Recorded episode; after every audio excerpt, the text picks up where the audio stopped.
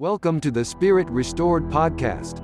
This is where the curiosities of spiritualism meet the belief systems of members of the Church of Jesus Christ of Latter day Saints.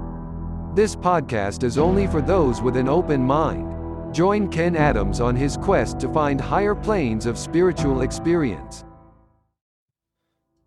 So, welcome to the Spirit Restored podcast today. And um, as many of you might know that listen to this, that I served my mission in Kiev, Ukraine, where the current conflict is going on with Russia.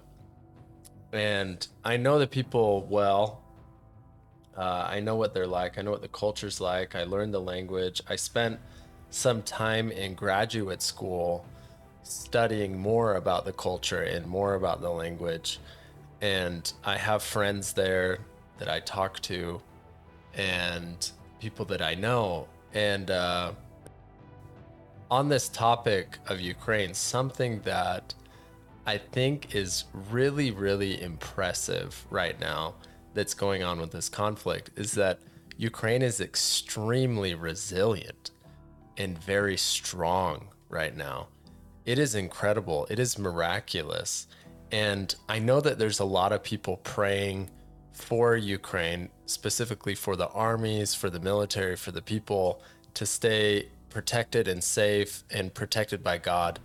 And I think we're seeing it play out in real time that they are receiving that heavenly help, that guidance that is coming from God. And so you often read in the Book of Mormon stories about war, stories about how there were, for example, the stripling warriors that went into battle and many of them were wounded, but no one was lost, and they defeated large armies. And it starts to beg the question of how is this possible? How is this possible that such a small army like the stripling warriors were able to defeat a large army that wanted bloodshed, that was there to kill, right? How is it that this small army was able to accomplish miraculous things? And so today, what I want to talk about in this podcast is how being a missionary in Ukraine and also seeing this situation that's going on right now, knowing these people, knowing what they're like in their hearts, knowing what they believe in, knowing what they stand up for, what really makes them Ukrainians, there is a lot to learn about the spiritual freedom that we can get as we follow a similar pattern that they're doing right now. So, as I've been keeping up with the news, as I've been watching this unfold, as I've been reading posts or messages from friends in Ukraine, I've learned that one thing that is totally unifying all of these people is that they know the truth that they are a free people. And that is a strong, resonating truth inside of them. In fact, when I was a missionary in the Missionary Training Center, I had this awesome teacher. Uh, we just called her Sister G. And she's currently in Ukraine um, fleeing. She, she had to leave Kiev. She, she has a family now, she has kids, and she's getting out of the country. And she's shared some of these most incredible experiences. And I remember when I was in her class as a missionary, she was maybe a little more uh, harsh on students than other teachers were at the MTC, or a little more brash, or a little more straightforward. Like, we're not really used to that as Americans, whereas Ukrainians and Russians, they're just going to tell you how it is. They're just going to tell you exactly what you're doing well and what you're not doing well. And we just, we weren't used to that necessarily. So it felt harsh. But the thing that stuck out to me about her was her very deep patriotic love for her own country, something that couldn't be replaced by anything else, right? And and that power that she has, that love that she has for her own country is very motivating to her. It's very strong to anybody else that's around it. And she still feels that way. And definitely also still feels that way about God. And I'll tell you more about an experience she shared on social media, which I think people need to hear because it's very powerful how she's being led by God right now in this moment of fleeing Ukraine. And so I want to talk about one of the main reasons why I started this podcast, Spirit Restored, is this idea that in order to be powerful spiritually, you need to be free spiritually. You need to be independent spiritually. And Jesus Christ in the scriptures, in the book of John, when he was confronted by the Pharisees and the Sadducees, which, by the way, the Pharisees and the Sadducees were Jews and they were members of the church to which Jesus Christ typically like technically belonged to, right? Like Jesus Christ was a Jew. And so these are the the Jews telling him what is truth. it's kind of funny to think about, right? Like I don't know how many times that happens in our church, the Church of Jesus Christ of Latter-day Saints, that we think we know a truth so clearly and so strongly but it could be completely false, like totally false. I'm thinking about so many things right now that we do in church, and I'm going to make a later episode about this specifically that says like these these are the lies we peddle at church that we believe unequivocally and they're actually not something that Jesus Christ would agree with at all. And it's not that the the church leaders are wanting these lies to be spread or that the prophet is wanting that or Christ is wanting to have that spread at all. It's that it's just cultural and somehow culture decides to believe certain lies. So in the time of Jesus Christ when he's around the Pharisees and the Sadducees, they are set on worshiping the law of Moses essentially. They're worshiping the church and they lost sight of the Messiah. They lost sight of the whole point of being part of the church, the whole point of being a Jew, the whole point of having the Old Testament was to be prepared to meet the Messiah when he came to earth. And Jesus Christ constantly pointed them back over and over and over again, telling them the truth. And in fact, in Ukraine, with what's going on right now, they have this conviction. And I don't know if you've heard it in the news or listened to some videos, but I have because I keep up on it.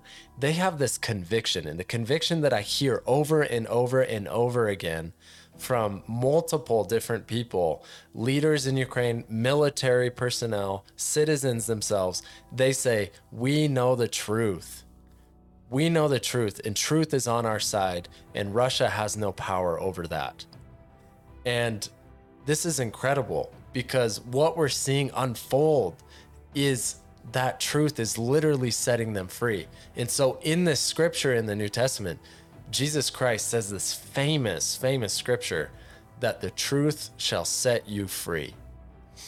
And the purpose of that statement is so, so powerful because I think sometimes we go to church and we just kind of believe whatever is said there.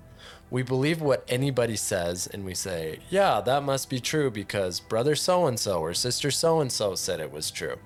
And we hear it in primary when we're little kids and we grow up and we hear it in young men's young women's and then we serve missions and our mission president reiterates it and the whole time it's not true some of these things are unequivocally not true and not relevant to who Jesus Christ is and what his mission is and what his gospel is.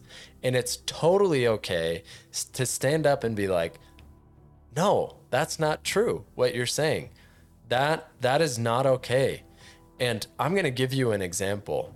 And the example is this that people reiter- reiterate emotionally at least and sometimes verbally that when they feel guilty, when they feel sad, then that allows them to calibrate their behavior.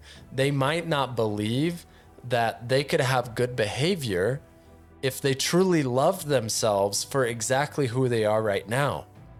And that is like the opposite of what happens. The reality of what happens when you truly love yourself for who you are, deep on the inside, when every fiber of your being knows and accepts who you are, then your behavior will reflect that the reason why the your behavior is not reflecting what you want it to reflect is because you haven't fully accepted yourself. It's because you're saying I shouldn't do that. I should feel bad about that. When you use the word should, that means sometimes you just want to do that thing and another time you feel bad for doing it and you don't want to do it. You're incongruent in your heart. There's there's two forces that are pulling against each other in your heart and the way to start solving that is to fully accept and love yourself in the same way that Jesus Christ accepts and loves you. And this is an important thing because if you are one of these people that sets the standard so high for yourself that says, I must be this good, and then you punish yourself when you're not, you are having a higher standard than Jesus Christ himself. Jesus Christ does not do that to you. God does not do that to you. Not at all. You're the one doing that to you. God is not punishing you, it's you. And once you realize that Jesus Christ's standard is to forgive 70 times 7, which in biblical terms, that just means a huge number forever, right? It doesn't actually mean 40, 490. It means a lot all the time, right? And we're not just to forgive other people, we're to forgive ourselves. And so the truth will set you free. Goes into another, in, further into this concept, right? When we believe some of these lies that we might hear in the culture of the church, that we might accept in the culture of the church, we need to be willing to stand up and say, no, that's not true. I want truth. I want total truth. And that, this is where people misunderstand the restoration of the gospel of Jesus Christ, is that it is a restoration of the church, for one. It is a restoration of our souls, of ourselves. That's another thing. And the final thing is it's a restoration of truth.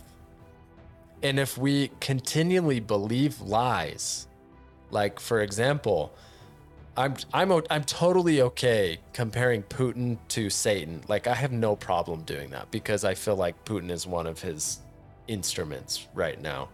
To be perfectly honest, I've heard too many stories. I know too much history. But what Putin does is he gets in front of the the cameras and tells the Russian people and the world and Ukrainian people that just a bunch of lies. That's what Satan does is he peddles lies. He just wants to spread lies all the time. He wants to spread confusion. He wants people to not not to know the truth. And so the antidote is to know the truth. That is the only way to truly deeply repent is to know the truth about yourself, to know the truth about God, and to know the truth about the world. And once you know the truth, you are free. There isn't freedom like you're you're not going to be free by just pursuing money. You're not going to be free by just pursuing good behavior that you believe is good behavior. No, you're going to be free be free when you know the truth. When you know the truth about your own behavior. Your which is a reflection of your desires. When you know the truth of your own desires and what that is because I think we lie to ourselves so many times and we say, I didn't want to do that, whatever it was. When in reality, you wouldn't have done the behavior if you did, if you didn't want to do that. You did the behavior because you wanted to do that. And you won't be free until you recognize the truth of that. And likewise in the church, you won't be free spiritually until your goal isn't to fit in in the church. Your goal must be to know the truth and once you know the truth, then you can be free. That is the message of Jesus Christ. That is how he frees us, how he frees our souls, how he reveals truth to us. We must know truth to receive more truth because it's a direction. When we know truth, we start heading in the straight and narrow the straight and narrow path. Truth is what sets us free.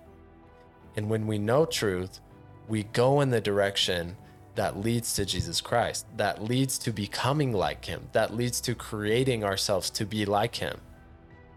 And so when you're at church and you have a question and something settles inside of you that's like, I'm not sure if I believe what they're saying necessarily. And I'll give you an example. Me being doing what I do in my job, I consistently help people get over depression, get over anxiety, get over anger issues, all of these kind of things that that sometimes even pretty profiled members of the church get up and say, "I'm sorry, but depression might be permanent." And I disagree. I disagree vehemently. I'm going to use that word because it works here. And I'm going to disagree passionately. You can absolutely have wonderful mental health. The reason why I say this is because outside of what I do, which I know when I work with people, I help them get that result that they're after, that that amazing mental health. Outside of what I do, you might want to ask yourself, is there anything too hard for the Lord? Which if you were in church last week or maybe it's this upcoming Sunday, that was the topic of Come Follow Me, the lesson in the book of Genesis. A powerful scripture that said, Is there anything too hard for the Lord? And then when Jesus Christ came to the earth, what did he do the whole time? He cast out devils, he healed the sick, he healed the blind. You know, you might say devils, some other people might just say mental health issues. And he went and healed them and cast it out and gave them a whole new life. And so for me, that's one of those things. Another thing that I stand up against. I say, no, you're not in bondage to depression. You're not in bondage to anxiety. You're not in bondage to any of those things. That's giving it too much power. That's discounting your agency when you combine your agency with God.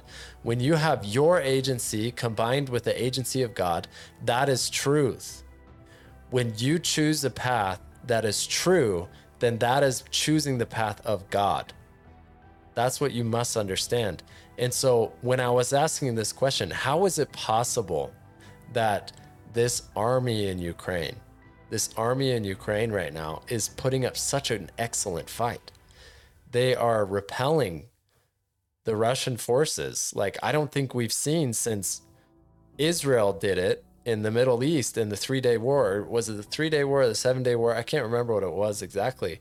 But they were they were being pursued by a few powers on all sides, and Israel destroyed the competition. And now they're a free state, right? Like it's not like these things don't happen in modern times.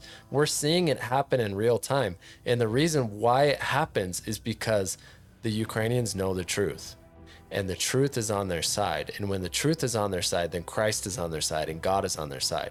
This is the same power that worked in the times of Captain Moroni when he was leading the people. And it was also the same power that wasn't there when Mormon and Moroni, the last generals of the Nephite armies, knew that the people were no longer righteous, that they no longer hungered and thirsted after truth and righteousness, that the Lord wouldn't be with them in the fight because truth is the only thing that endures after this life. And that's what we need to pursue if we want to be free. And Jesus Christ says in these same scriptures in John, he talks about sin. And after he says this, this scripture, and ye shall know the truth, and the truth shall make you free. This is in John chapter 8, verse 32. In 30, 33, the Pharisees and the Sadducees say something very interesting. They say, They answered him, We be Abraham's seed, and were never in bondage to any man. How sayest thou, you shall be made free? So the Pharisees and Sadducees said, What are you talking about? We're not in bondage. I don't know if you've ever had this experience at church where you talk to someone and you bring up a truth and they're like, What are you talking about? That's not true. But it's so crystal clear to Jesus Christ. And I think there's a real reason why Jesus Christ came to the church that was supposed to be teaching his teachings and had the scriptures of his words.